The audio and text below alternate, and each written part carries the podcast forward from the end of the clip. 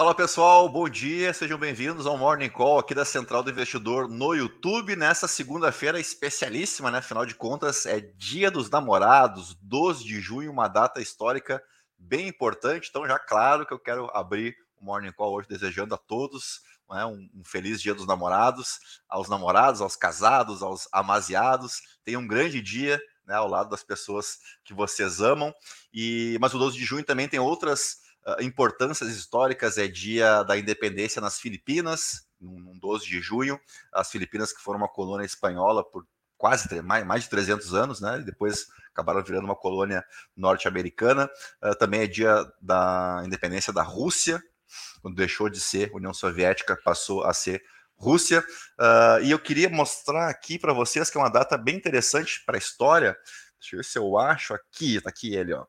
Que é o aniversário da Anne Frank, né, que escreveu o diário de Anne Frank, não sei se dá para ver aqui, né, que é o sempre que possível, eu gosto de divulgar esse livro que eu li na minha adolescência, foi muito importante para minha formação enquanto cidadão, uh, que, né, se vocês conhecem, a Anne Frank é uma, uma jovem, era uma jovem uh, judia alemã, ela nasceu em Frankfurt, e a família mudou com a família para Amsterdã por conta da, da perseguição aos judeus na Alemanha. E aí, quando a, quando a família já estava em Amsterdã, uh, os nazistas também invadiram o, os Países Baixos e passaram a perseguir os judeus. Ela, junto com toda a sua família, foi se esconder num prédio comercial, por lá ficaram alguns anos né, até serem capturados. Uh, e a Anne Frank acabou recebendo em um 12 de junho, ela nasceu em um 12 de junho, então ela ganhou de aniversário em 1942 um diário dos pais dela, e ela passou então a escrever diariamente ali as suas memórias, né, as suas angústias, compartilhando as suas esperanças, e infelizmente foi capturada junto com toda a família, e ela acabou falecendo num campo de concentração em 1945, aos 15 anos de idade. Então, se você tem filho adolescente ou na, na pré-adolescência, uh, façam com que eles leiam esse livro aqui, tá? Eu acho que é indispensável para a gente entender, apesar de todas as dificuldades que temos hoje, né? Como so, o quão somos uh, privilegiados em viver em tempos de paz. Tá bom? Bom dia para o Claudinei, seja bem-vindo aí. Ele também mandou um feliz dia dos namorados. É isso aí. É uma das datas mais legais aí, né, da gente acompanhar nas redes sociais as homenagens aí que os casais fazem fazem uns aos outros. E agora vamos falando de mercado.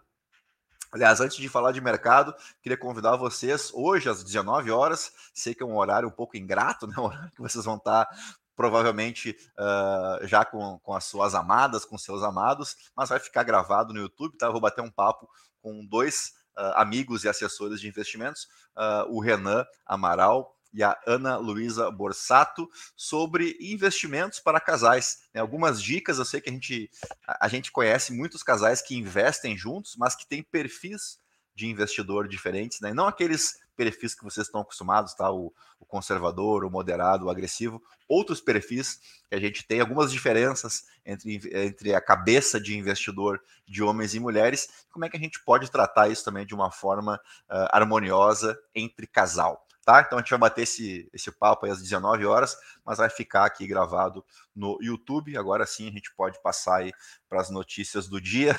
Antes, agradecer aos 852 inscritos do nosso canal. Faltam só 148 pessoas uh, ah, para a gente bater a nossa meta dos mil inscritos. Bom dia para Graziane, para o Flávio, uma excelente semana para vocês todos. Obrigado mais uma vez por acompanhar o nosso trabalho ao vivo, né? A gente sabe que entra cedo, mas temos vocês aí uh, na, na, fazendo companhia para a gente diária.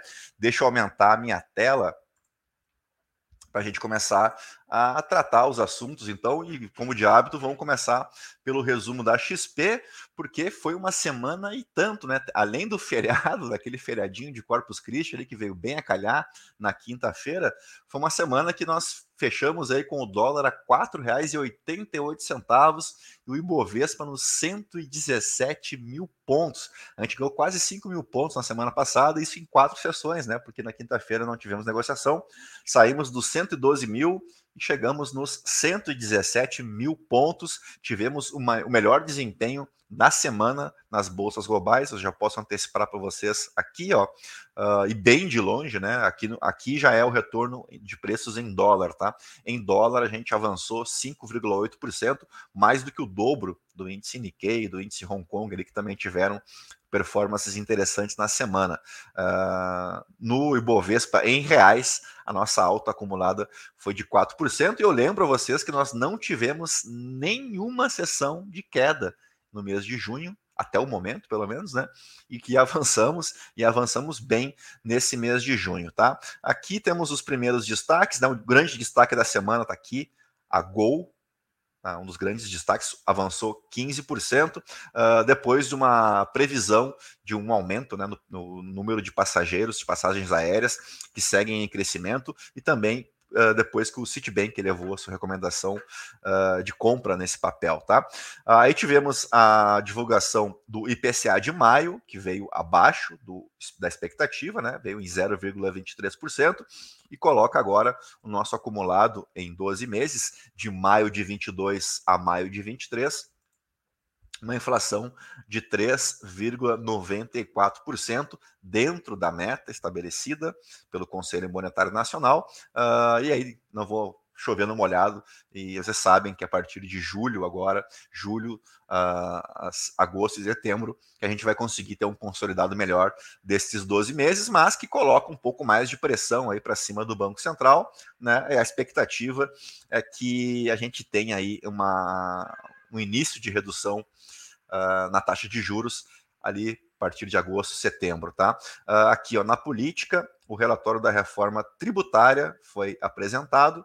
Na verdade, um plano de trabalho, né, não é bem o texto final do, do da, da, reforma tributária, abordando uma série de alterações nos impostos cobrados atualmente. A expectativa é de que seja votado já no início de julho. Aqui um ponto interessante que agora eu posso estar enganado, mas acho que 16 de julho começa o recesso parlamentar, né, recesso de meio de ano. Então tem uma janela um pouco apertada aí, né? Estão previsto para início de julho, teria aí, quem sabe, 10, 12 dias para votar a reforma tributária, tá? Então não sei se, teremos tempo hábil uh, para tal e talvez fique então para a volta do recesso em agosto.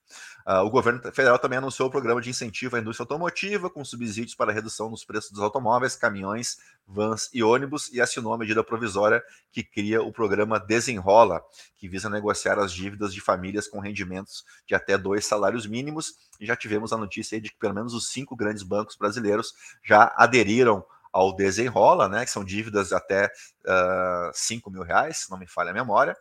Uh, e que a gente está com, com um nível de endividamento recorde das famílias brasileiras, então acho que vem bem a calhar para as camadas mais populares, né?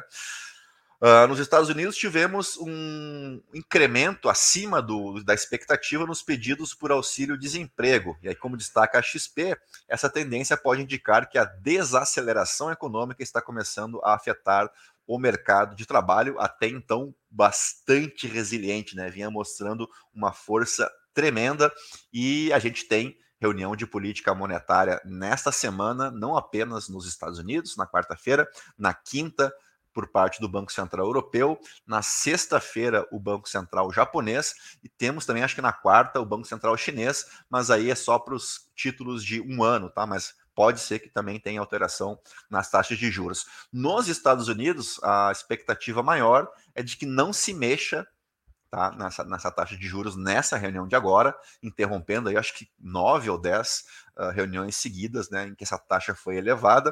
Uh, a expectativa é de que não haja incremento, então, nessa reunião de quarta-feira, mas ainda deixa espaço de 25 pontos, 0,25 uh, pontos base aí até o final de 2023.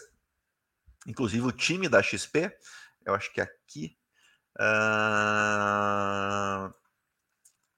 a perspectiva da XP de que o Federal Reserve não realizará mais aumentos nas taxas de juros neste ano. Essa é a perspectiva da XP, tá? Mas eu colocaria uh, para vocês aí a possibilidade de mais um aumento de, de 0,25 pontos base.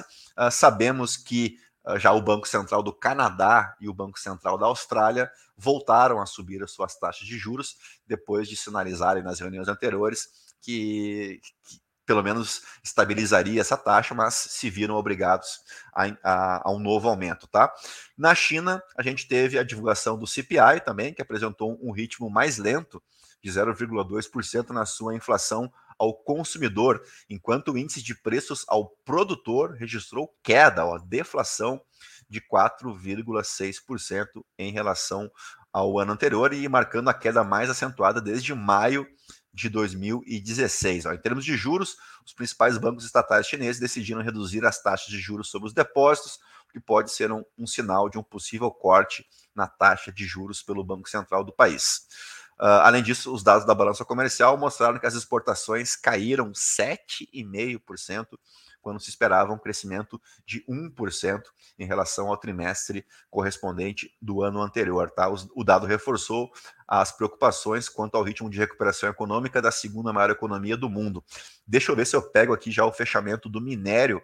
O minério estava caindo quase 5% em Singapura nessa madrugada uh, e os destaques negativos nos mercados internacionais, quase todos aí por lado das mineradoras, tá? Então vamos abrir o olho para a abertura nossa aqui no Brasil também, porque pode pesar bastante para o ambiente de negócios essa queda uh, do minério de ferro, muito ligada a a menor probabilidade de crescimento da atividade imobiliária na China. Né? A gente sabe que o setor imobiliário vem enfrentando problemas na China já há alguns anos, isso até no, no período pré-Covid ainda, e continua essa dificuldade por lá. Tá?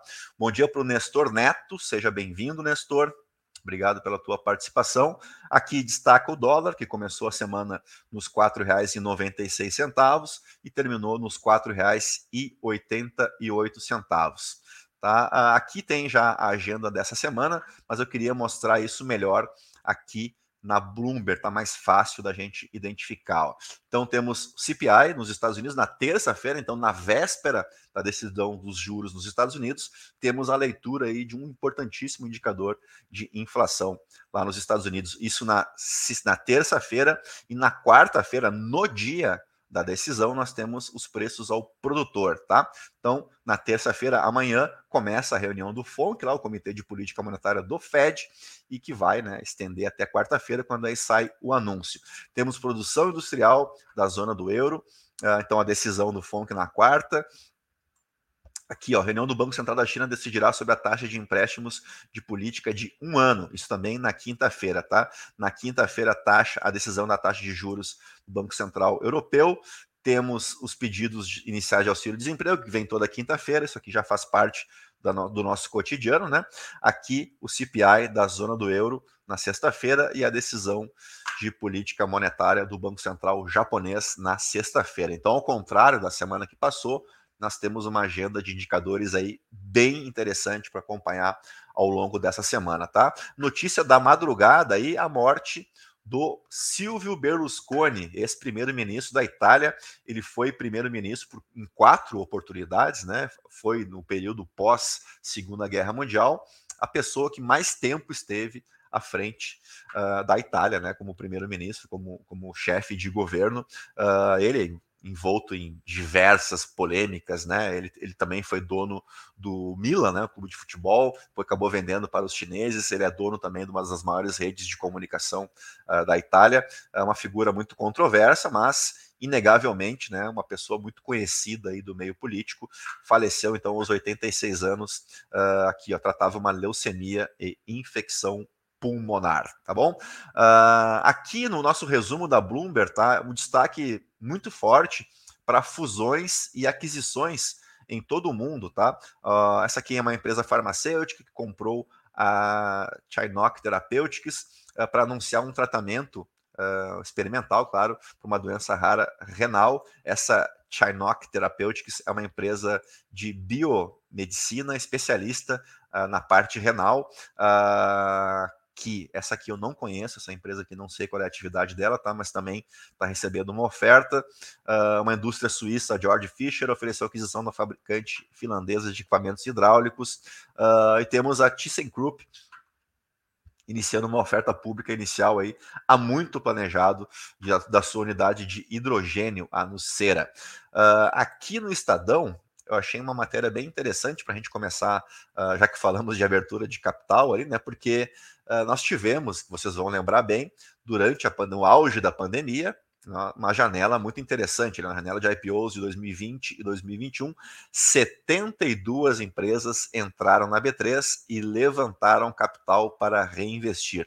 Dessas 72, apenas 15 empresas estavam com ações em alta na bolsa em maio deste ano, enquanto as demais chegaram a ter perdas de mais de 90%, como é o caso do programas de fidelidade DOTS, que caiu do patamar de 13 para menos de um real.